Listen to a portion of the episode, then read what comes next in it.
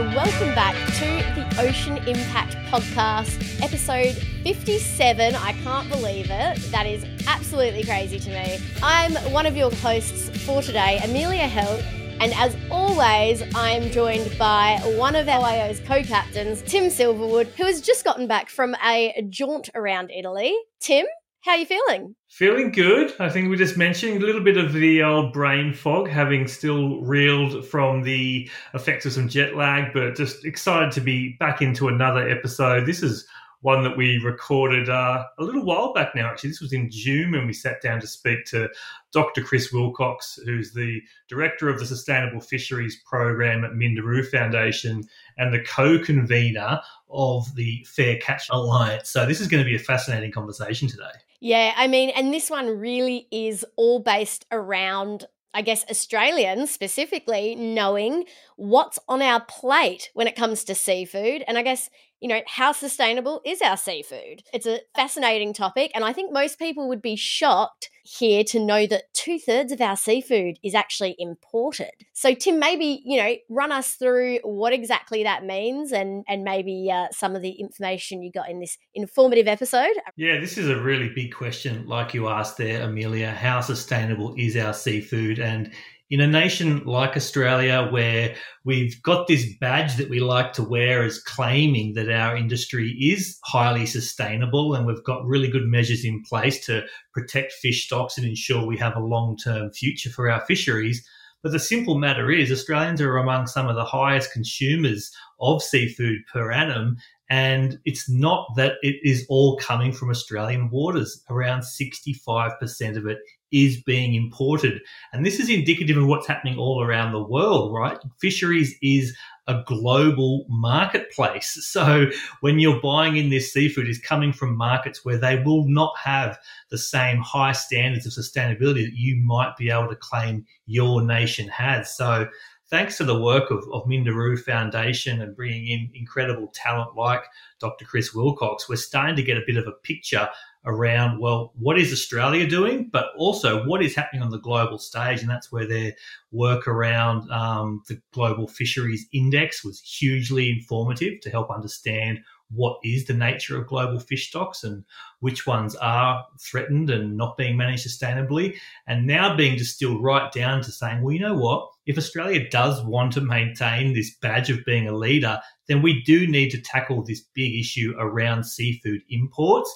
And that's exactly what the work of the Fair Catch Alliance is trying to do. It's trying to strengthen these import controls to make sure not only what comes into the nation does meet those high standards, but also hopefully influence other nations to introduce these these controls as well. Yeah, and I mean, look, you touched on the the Fair Catch Alliance, which, you know, Chris went into this in some awesome detail.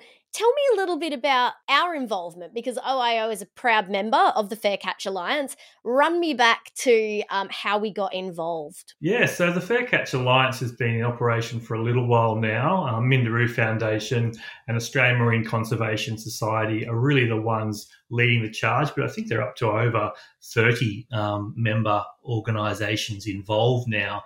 And essentially, yeah, just that very, very clear Uh, mandate to strengthen Australia's seafood, seafood import controls and bring them in line with what they've been seeing happening in other jurisdictions around the world. And Chris talks about this a bit in the episode, where nations where perhaps there was historically some really poor measures in place to actually have these labels on the country of origin of seafood and the species information, countries like Spain and others throughout the E U who have now gone leaps and bounds ahead to make sure that when you go to the fishmonger or when you go to a supermarket or when you're purchasing fresh fish or cooked fish, you can very clearly know where that seafood has come from and detail right down to that species level of exactly what it is that you're choosing to purchase, where if you go and do the same thing here in Australia, you will not get that information. You can go and order fish and chips and that information doesn't exist. You'll say, "I'll like the fish, please,"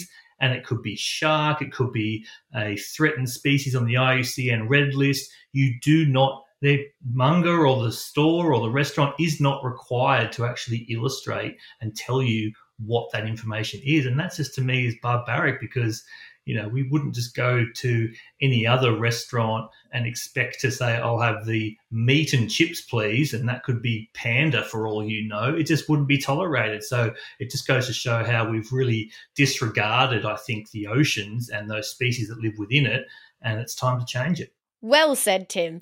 Um, I couldn't agree more. And, and you know, um, the mislabelling study that Minderoo carried out, of which Chris is a co-author, really delves into this. And it talks about how it's, it, you know, when we talk about mislabelling, it's also vague labelling. So to your point, you know, this kind of umbrella category, you know, you mentioned saying, I'll have the fish and chips, but it's even when something says, you know, a certain umbrella term or umbrella species, they say, but that could mean any amount of things. And what they've found is that it can be oftentimes hiding endangered species that should not be, you know, turning up on our on our dinner plate. So um, it's fascinating stuff. And I know that being a nation that does enjoy their seafood, uh, it's it's something that people need to be aware of, and and hopefully something that we can really encourage people to to change. So Chris had a great call to action at the end of this episode. Do you want to touch a little bit on, on his advice around that? Yeah, well, the first thing people can do is, is go and learn more about the Fair Catch Alliance, and that's simply fair catch alliance dot org dot a u. But they have actually made it very simple for you to get really clear messaging around exactly what this uh, alliance aims to do. So one of the things that we really want to encourage our passionate listeners to this and supporters of improving ocean health globally is to actually grab some of that language. We're going to put some on the on the blog post for this episode as well on our website, and ask your local member of parliament. Go and find out who your federal member is and ask them, what are they doing to strengthen Australia's seafood import controls? Because since the alliance has been building momentum recently, we are getting indications that the federal government is alert to this and are starting to do some investigations and find out, okay, what do we need to do here to make sure that we are stepping up the game? And the pressure that you can put on your member just by asking some of these simple questions is really, really impactful. So, yeah, make sure you follow the prompts on the show notes to actually make your voice count, and that could have a huge impact on this issue. Yeah, I mean, we know that people power really, really is a huge thing. I mean, it really matters and it can really make change. So we're going to make it really easy for you guys. So definitely head to the show notes and uh, and check that out. And we'll leave some simple steps, a little bit of copy you can use, and a really easy way to find your local M P. And, you know, send them a message and let them know that you care and ask what they're trying to do about this issue. And such great news to hear that since recording this episode, things are moving, things are happening. So now is the perfect time for us to all gather and uh, and put that pressure on and uh, make our voices heard. Absolutely. And, uh, you know, I just wanted to say a big thanks to Chris Wilcox for spending the time to record this episode. And just big props, I suppose, to all the Alliance members and the great work of Minderoo Foundation, one of our partners, in helping to tackle this this wicked problem. Uh, and you can have a, a sway and an impact of your own by following those prompts. Exactly right. And uh, Chris is from the beautiful state of W A, like me. So, you know, love a little bit of homegrown talent there via, I think, Kansas, he said. Thanks for listening, everyone. I hope you enjoy this episode. Um, let us know your thoughts. And again, do check out those show notes. Thanks, everyone. I'm so excited to have on the Ocean Impact podcast today Doctor Chris Wilcox, who's the director of the Sustainable Fisheries Program at Minderoo Foundation.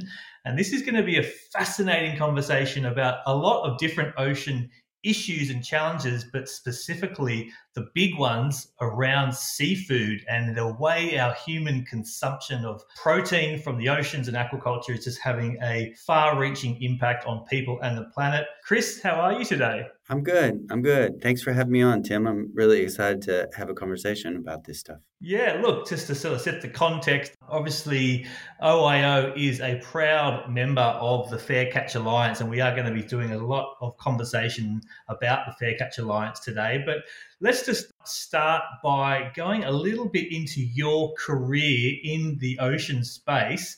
You've had a very far-reaching career, over thirty years as a quantitative biologist. You had a long stint at the C S I R O.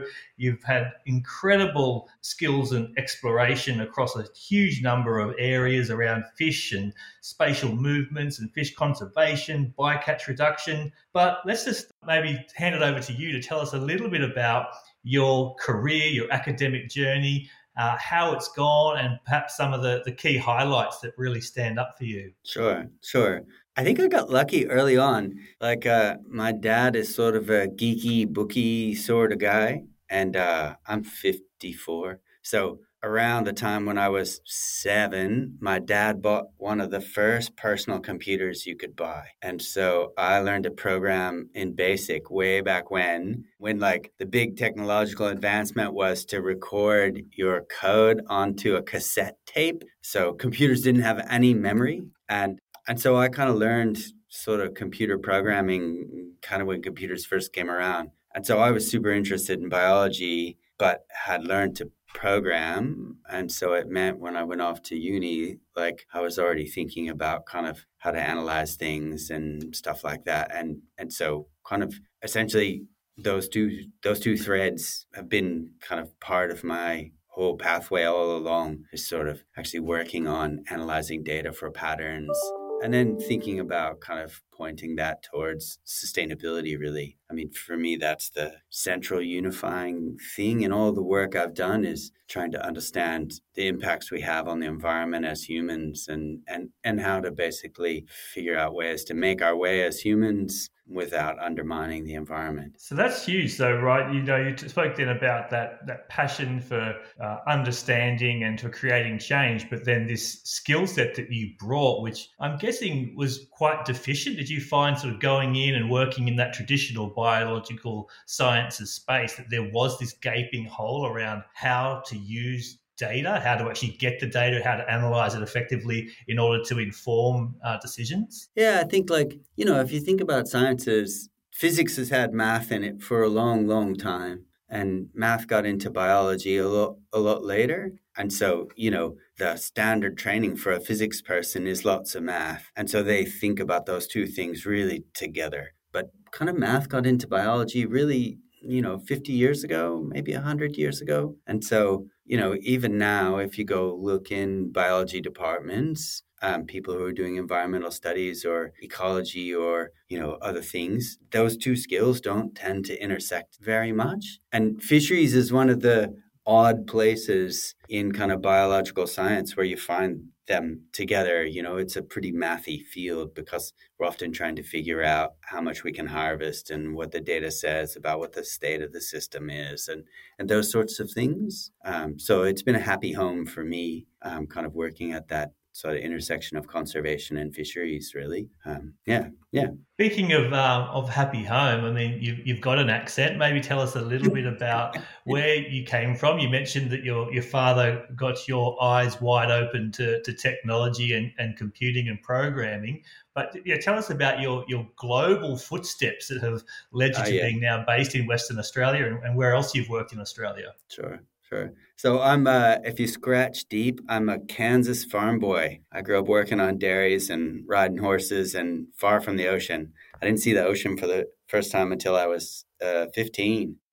And then I did, I, I went to uni in, in Kansas, but was interested in conservation, um, sort of, you know, the science behind biodiversity protection. And then uh, realized that I, uh, well, I, actually, to be honest, I went to visit a friend who lived in San Francisco for New Year's one year um, at the end of uni. And I saw a band called The Cramps, if you know them. That's a sign of age. But I had such a good time in San Francisco, I was like, I found my home. And so I packed up my stuff on my motorcycle and moved west when I finished uni. And uh So spent fifteen years living in Northern California, and started out working in terrestrial things, sort of, you know, conservation of wetlands and stuff like that. And then eventually moved into into kind of marine stuff more, and uh, worked in, in worked in consulting, and uh, did a master's degree at U C Davis, and then uh, did a PhD at U C Santa Cruz. And uh, I was finishing up. I had a I had a bought a house during my PhD,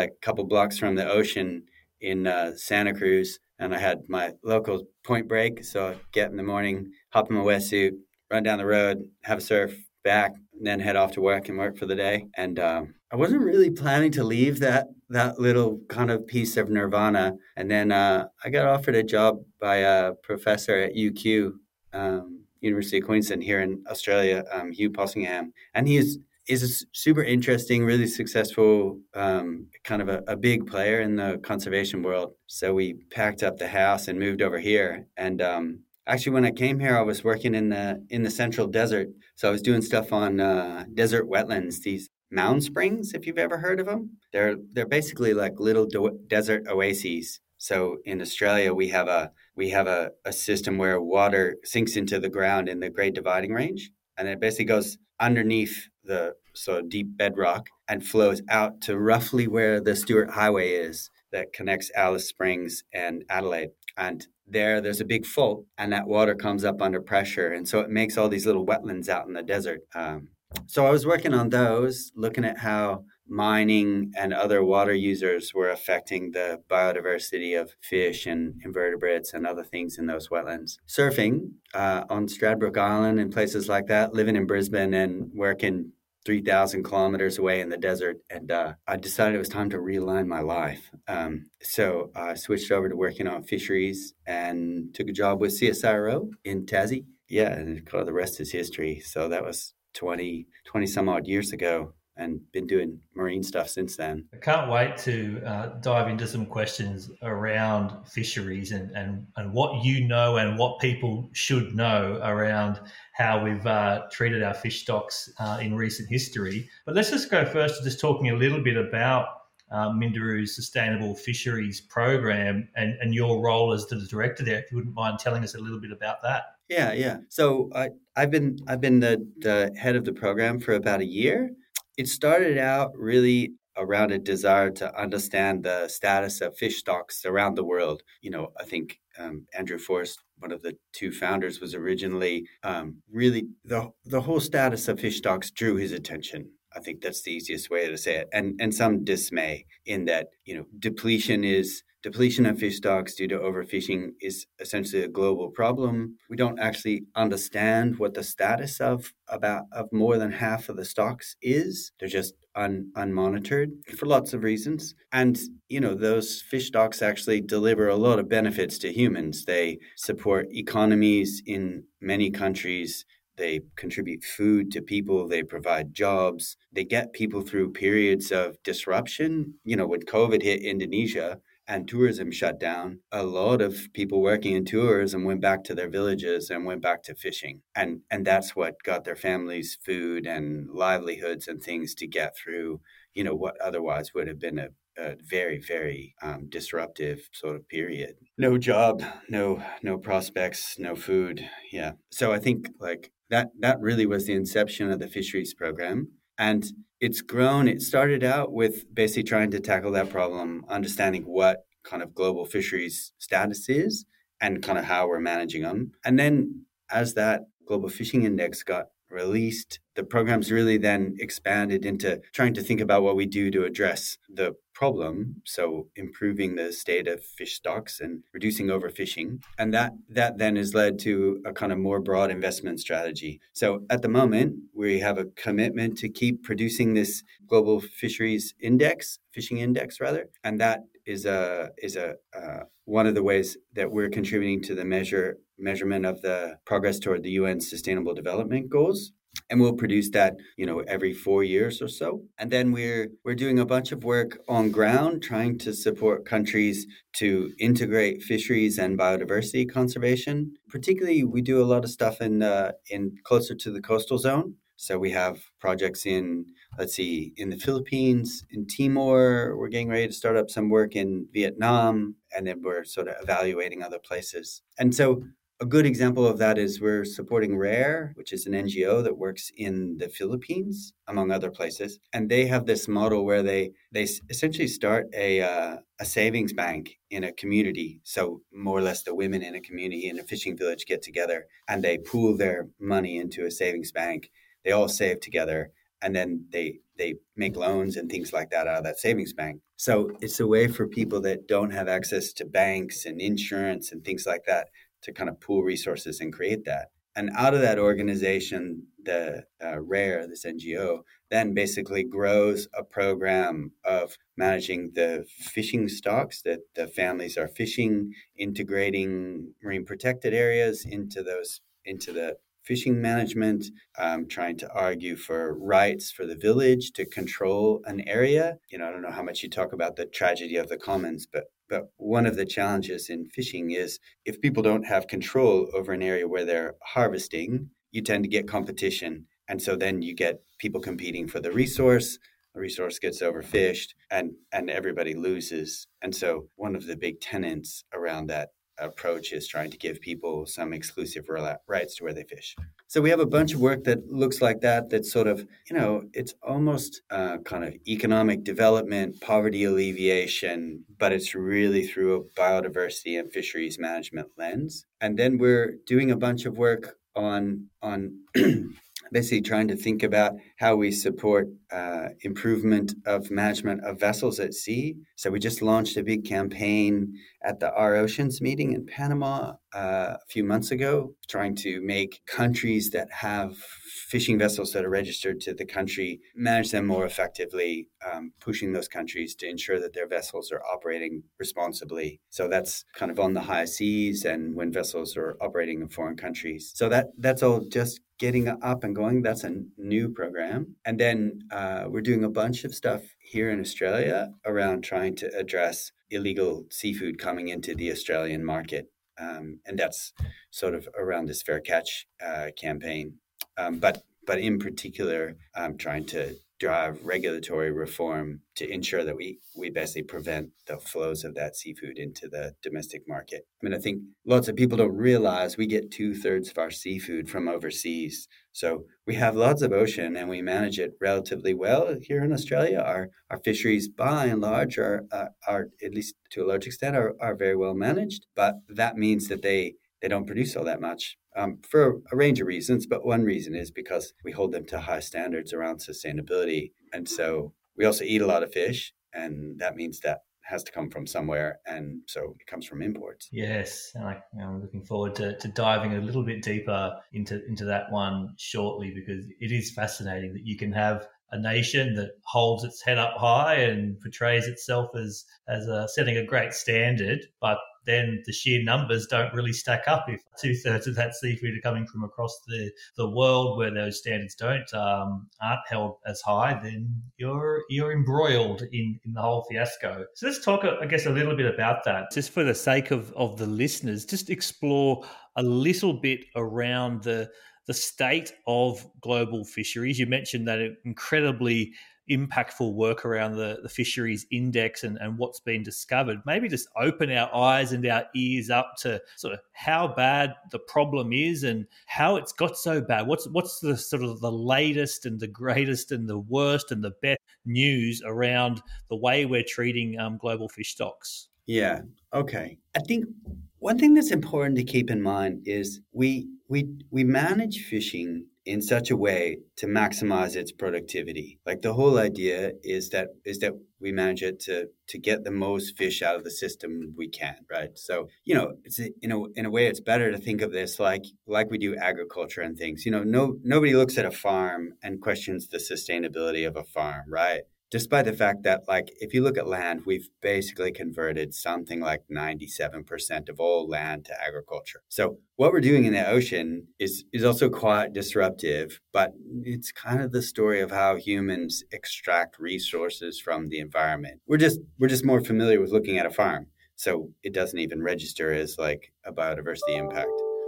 So in the ocean, the way we approach fisheries management is we we basically fish stocks down to about forty percent of the biomass they started with. And the reasoning behind that is, as there are less adult fish, each adult fish is competing less for food, and so they make essentially more offspring. And so if you want to get the most fish out of a system each year, year after year, then You'll get that if you fish the stock down to about forty percent of what its native biomass is. And more or less, you can think of it just like with people. If you if you have a community where everyone is in the middle of their prime reproductive years, that is there's not lots of old people, you'll you'll basically produce humans as fast as you possibly can. That's really what we're doing with fish. The challenge with that is it's then a fine line to hold the system at that level, right? Because forty percent is not very much, given you started with one hundred percent. And so in places where you have fish that are really robust in terms of how fast they re- reproduce, that's that's quite doable. And so there's sort of, you can kind of think it from an ecological perspective. There's two kinds of systems. There's essentially systems that are driven by the environment. So lots of insects work this way, and, and some fish and invertebrates work this way, that the main thing that controls their, their population is what the environment is like. So if the environment's really good, they make tons of babies, there's lots of them, it's really productive. If the environment's bad, they go the opposite way. So shrimp, squid, things like that work like that. And in that case, the fishing is really, it might drive them down, but but it's pretty hard to really drive them very low because it's mostly the environment that's affecting them, and they tend to have these real bursty populations. So one year you have a lot, one year you have a little. The other sort of what biologists would call a life history strategy, but the other type of system is where it's kind of more like humans. We don't have very many babies. Most of us are adults. We live a long time. And so if you have fish that look like that, live a long time, not very many babies, it's very actually easy to overharvest them, because as you fish the adult stock down to forty percent of what it originally was, you're actually taking away a bunch of its capacity for growth, because it's not actually controlled by the environment. It's kind of controlled by competition amongst the adults for food and things, or predators or other things like that. But those populations tend to be mostly adults and very stable. Okay, so let's go to depletion and, and overharvesting. So fish that are that are attached to reefs, let's say, that grow slow, have, have long lifetimes, like grouper and things like that, they fall into that second category. They tend to have very stable populations, and they also have the lack of luck of being very tasty and very easy to get to. And so if you look globally, those sort of fish tend to be quite heavily depleted. And and it's sort of predictable, right? It the animals grow slow, they're close to shore, it doesn't require very much technology to get to them, they're widely accessible, they're associated with reefs and things that don't move, so you know where to find them. And so we tend to deplete them. And if you look globally, those sorts of species, they might be at five or ten percent of their native biomass, their original unfished biomass. And, you know, you see examples all around Australia. So the reef fish that many people like to go spear fishing or line fishing for recreationally, you know, there's problems around Australia with depletion of those species. And, and it's exactly for this reason. They're slow growing, they taste good, they're easy to get to, you can predict where they're going to be. And so, you know, they tend to get pretty heavy fishing pressure. That's true essentially globally. If you look at things that are far offshore, they have small bodies, they grow fast, you know, you got to have a big boat to get out to them. You kind of have to catch them with a net and things. So you have big kind of industrial requirements in order to take them. They tend to actually not be as as depleted because there's just fewer fewer people after them. They're harder to get to. It's expensive to get to them. And one one sort of interesting thing about at least commercial fisheries is, people don't maybe think about this, but you're actually fishing for dollars. The fishermen are fishing for dollars. They're they're not fishing for fish. And so if there's not enough fish to catch when they do a fishing trip that pays for the diesel and the labor and the mortgage on the boat and all those things, the commercial vessels can't go after those things. It's just not profitable. And so they can operate for a little while on credit and losing money and things, but in the end, there's a constraint there. And and I think that's why you see this difference between the kind of inshore species and the offshore species. You know, yeah, there's some overharvesting of tuna that happens and things like that. Some of those high high sea species, there are problems. You know, there's a bunch of concern at the moment around squid um, because there's effectively very little regulation or no regulation on the high seas outside a country's boundaries on fishing a squid,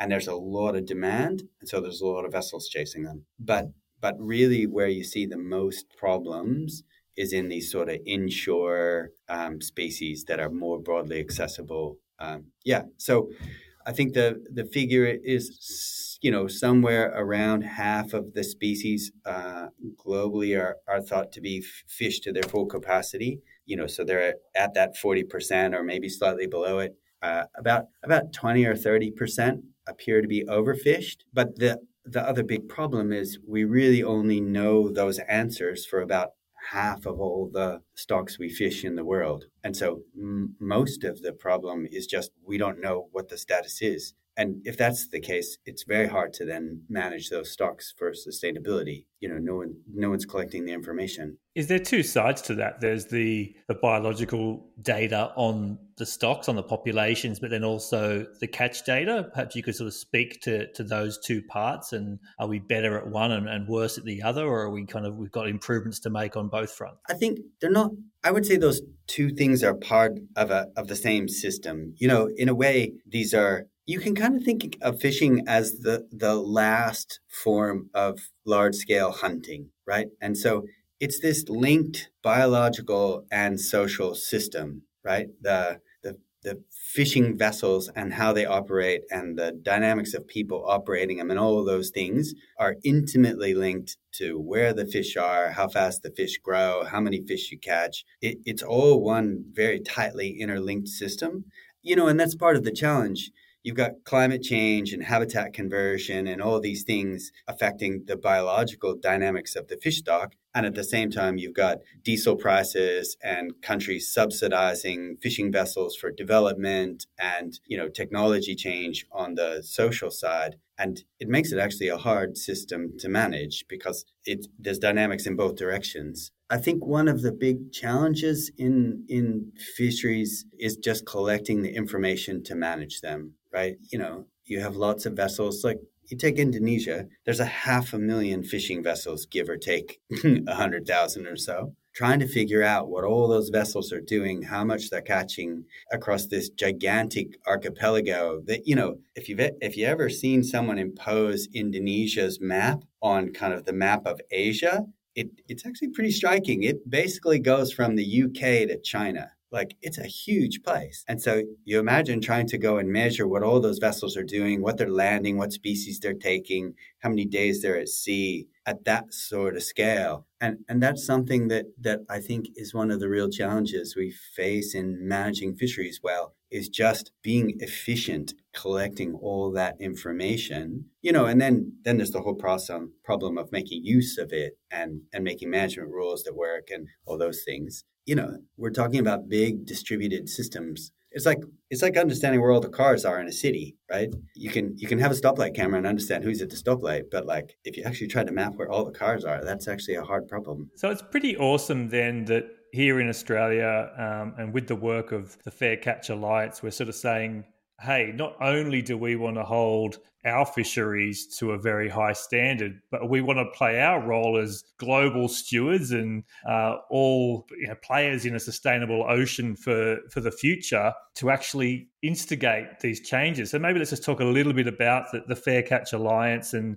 and the goals of the initiative and, and what you'd like to see happen as a result of Australia stepping up and joining other global leaders to, to take bold action where it's very necessary. Yeah. So I guess a, a piece of background. So just setting the scene, we're importing about two thirds of the fish we eat. So you go down to the to the fishmonger near you, you go to the fish and chip shop, go to the grocery store. It's about a two thirds chance that you're actually eating something that's not Australian. That's one piece. The other piece is we actually don't have any regulations that ensure all that fish we're importing is legal. So It could it could be caught with labor that is is sort of having unfair labor practices um, or more extreme things. It could be caught in places that the vessels don't have permits. It could be caught with gear that's not allowed. We have no we have no sh- no regulation at the border that ensures that what's coming in is illegal. And so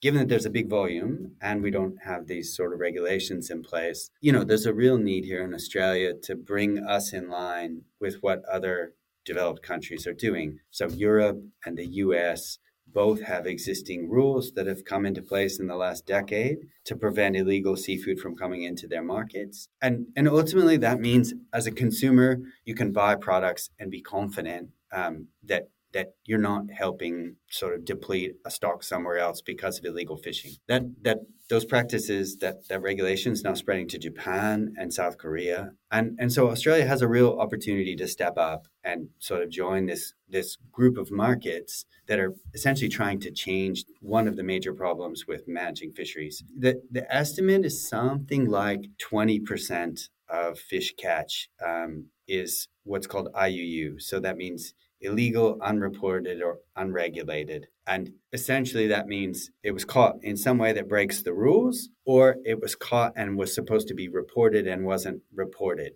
And and basically those two pieces together are, are effectively what I U U is. And so I think the Australian government has signaled that it's willing to consider um, making some regulatory reform in this space and, and consider bringing in a, an import rule. And the Fair Catch Alliance is really a broad church of um, not religious people, but interested groups um, that want to see the Australian government bring something in that's effective, feasible, and also ambitious. And, and so that we address this problem, because that twenty percent of, of global seafood that's I U U is actually one of the key challenges that needs to be addressed in order to harvest fish sustainably. You know, it's quite possible to have sustainable fisheries. You know, in some sense, if we fish correctly, it means that we have a value for a natural marine ecosystem that should stay intact indefinitely, right? That's that's the whole beauty of the sort of hunting model. I mean, if you go to the U S,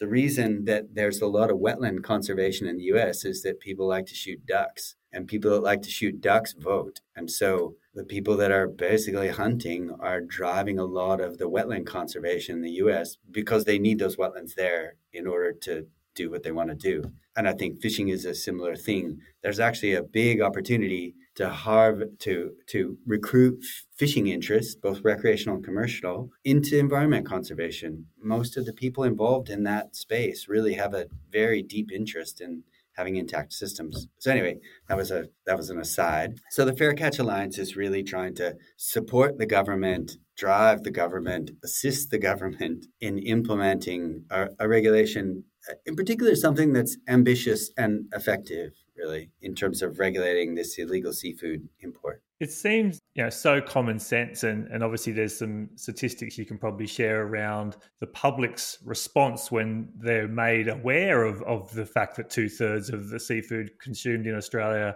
is imported. It feels like everyone believes in, in making these changes. What are some of the barriers, and what can we do about some of that resistance if there is if there is some? Yeah, I think one one barrier is just getting it on the agenda, right? Like eighty percent of people don't know that their seafood is imported, and there's and so we did some social surveys, um, and there's huge demand for sustainability. So the appetite in Australia for for food generally and seafood in particular to be legal, sustainable, all those sorts of things is nearly unanimous when you do consumer surveys. And so it's one piece of this problem is just is is effectively an awareness problem. You know, people people here in Australia think most of our seafood comes from our own waters, and so they assume it meets the same sort of standards as all the other things that we have in Australia. You know, this is a well-regulated place. Generally,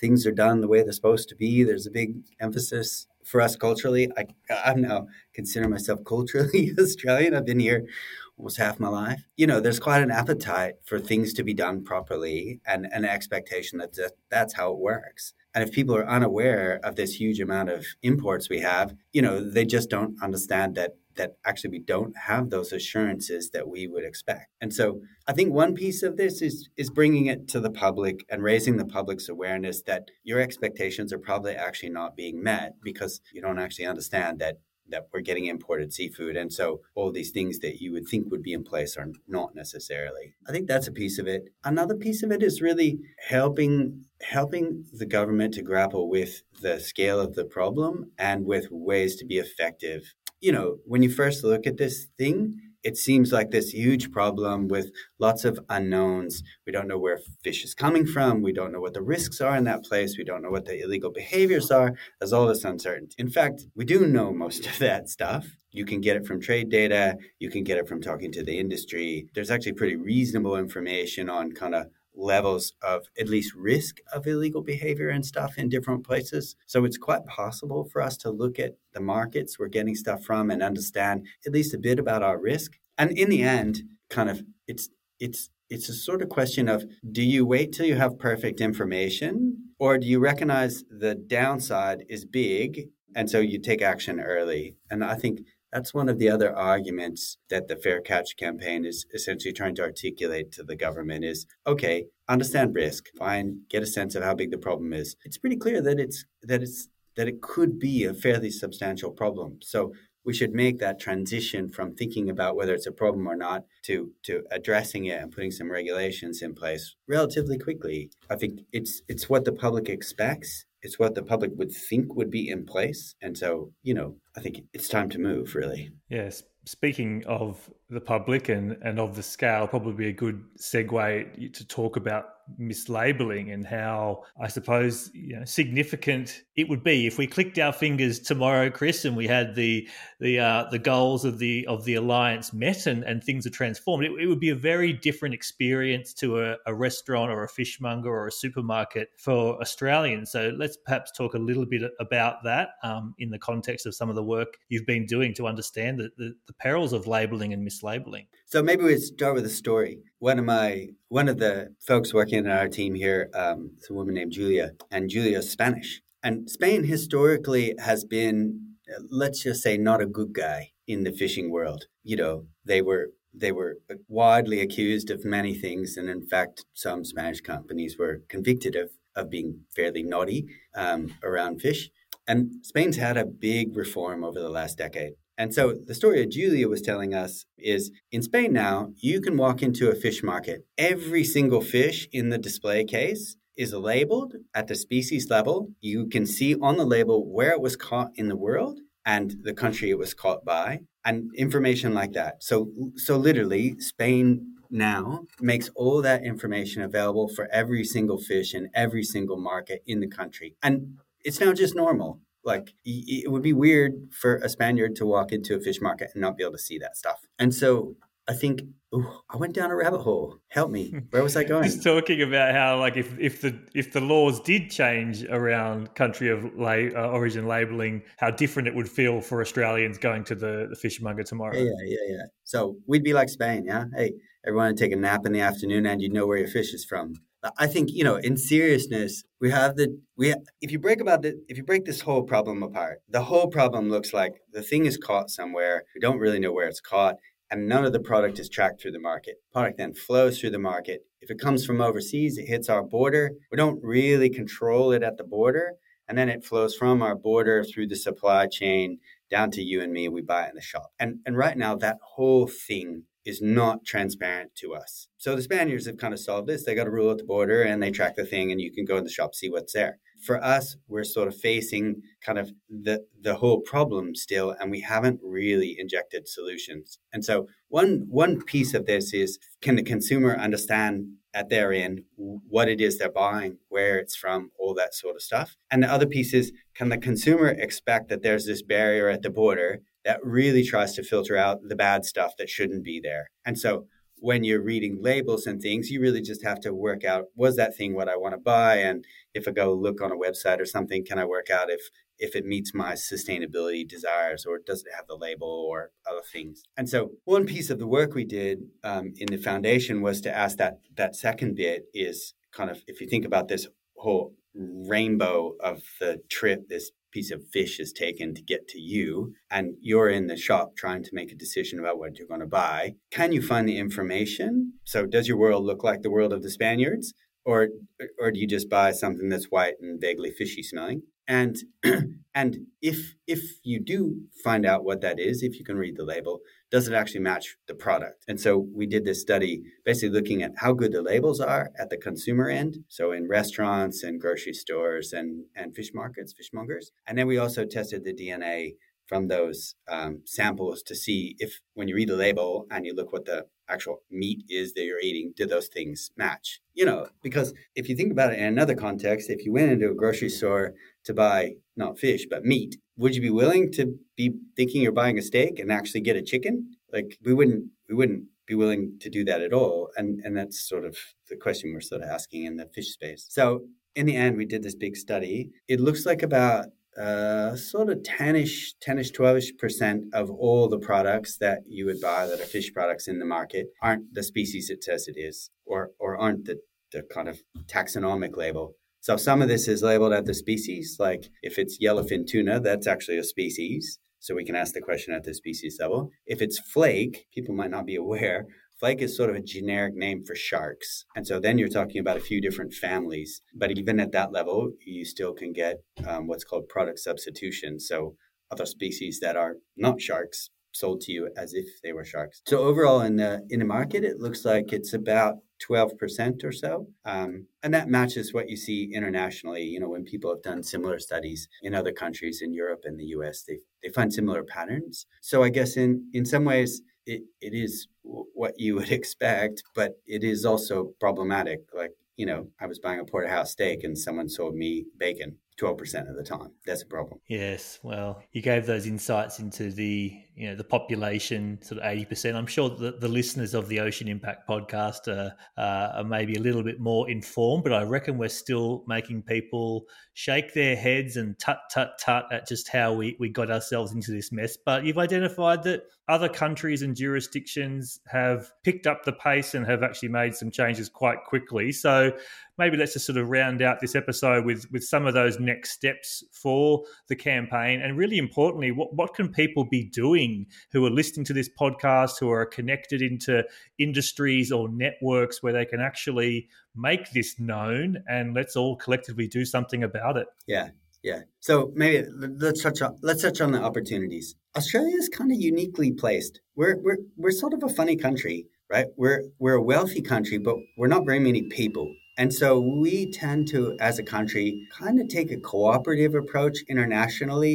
You know, we try to help and try to facilitate things, and we consult with our neighbors when we take actions and stuff. And I think that's a model that we really could bring to bear in this case. So right now, we're kind of stuck with acting as as a as a single country, right?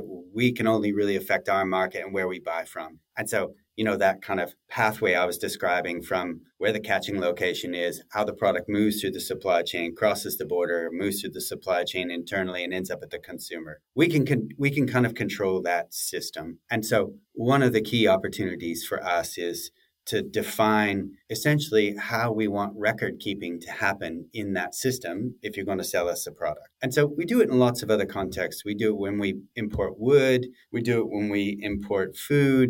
We just need to apply it to to seafood. And so that's that's one piece. But if we if we think carefully about that and we consider the other models, so the E U model and the U S model, they've both done it kind of for their own markets. Actually, we can take a more cooperative approach. So we can potentially design a system that we'll use here, but that other countries can join.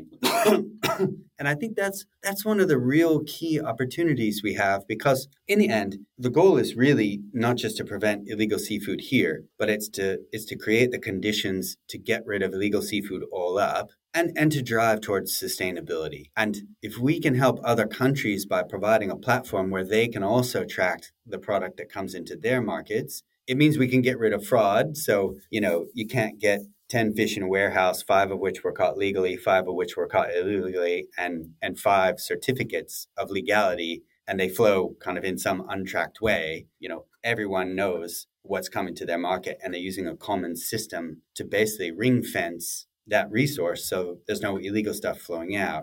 So I think, like, it, it's pretty clear watching what else has been done by other countries, what what our system should look like. It basically should have documentation all the way through. You want to avoid fraud. You want to know where it was caught, all that sort of stuff. Th- those principles are pretty straightforward. But really the big place Australia could lead is designing this sort of platform that others can hop onto and use. And and so basically building a global coalition around this.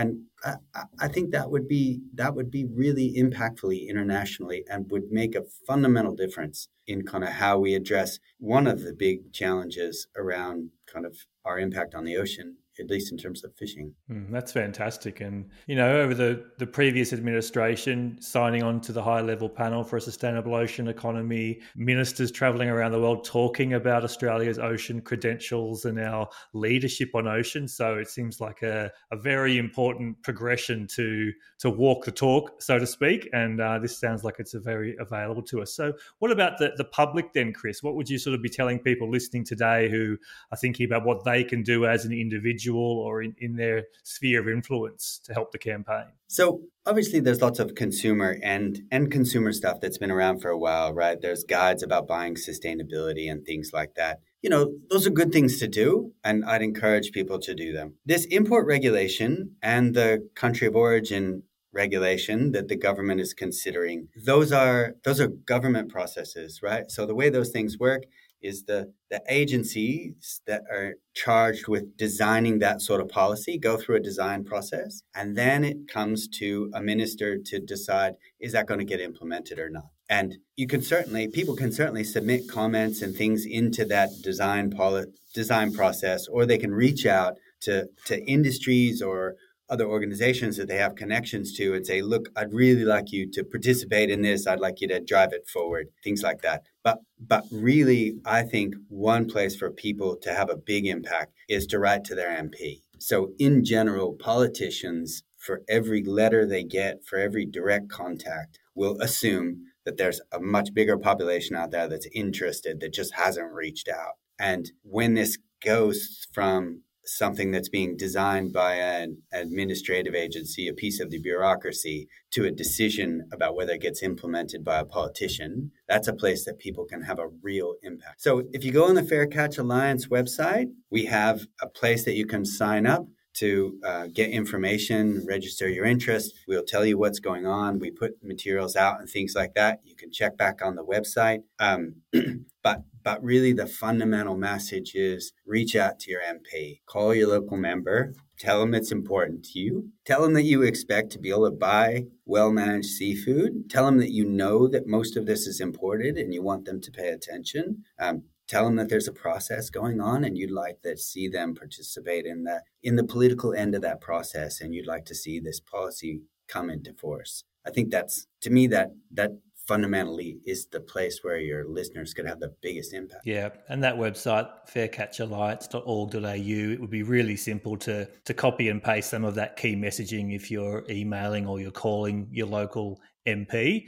Uh, and that'll help make them realise that, wow, there's a lot of people out there who are actually looking and watching everything I do uh, around this issue. Just a, a, a mention of a resource. We have an open letter that's sort of a, a brief letter that they can look at. It's on the Fair Catch website, and they're more than welcome to clip a piece of that for their email to their M P. Absolutely. And we really encourage you to do that. Never doubt that the small effort that you make in that instance does have a huge impact, as, as Chris was outlining. Look, it's been a great conversation. We've filled in everyone's awareness. They're up to their eyeballs in, in more knowledge than they did uh, fifty minutes ago about this uh, this very important subject. Is there anything that you wanted to talk to today, Chris, that you haven't had a chance to address yet? Um, and if not, maybe just some some closing words from you. Yeah, no, it's been it's been really fun. Uh, it, it's fun being silly on the on the podcast with you, um, talking about pigs and bacon and uh, Kansas farming and things like that. I, I, I would just echo what you said. Politicians interpret people's voices in a in a in a very particular way, and if you make your voice heard, um, you will drive change. And so I think, you know, if sustainability and and that sort of thing is something you believe in, and the ocean's important to you, reach out to your politician. They're there to they're there to amplify your voice, right? That's their job. So yeah, thanks tons, Tim. It was fun chatting. Hopefully we'll get to talk again sometime soon. Yes, and a big thanks, I guess, to all the, the members of the Fair Catch Alliance and the entire team at Minderoo working on these critical ocean issues. You know, I think Australia and the world is, is better placed to have such incredible resources, you know, putting their shoulder to the wheel at the moment. So well done, and thank you for your time, Chris. All right. Thanks, mate. Can't take the ocean out of me. Guys, we hope you enjoy this episode. Please leave us a bit of feedback. It really helps us out. If you're listening on Apple Podcasts, you can leave us a review. On Spotify, you can let us know what you loved about the episode. And if you're watching on YouTube, feel free to drop us a comment or hit the like button. It means a lot.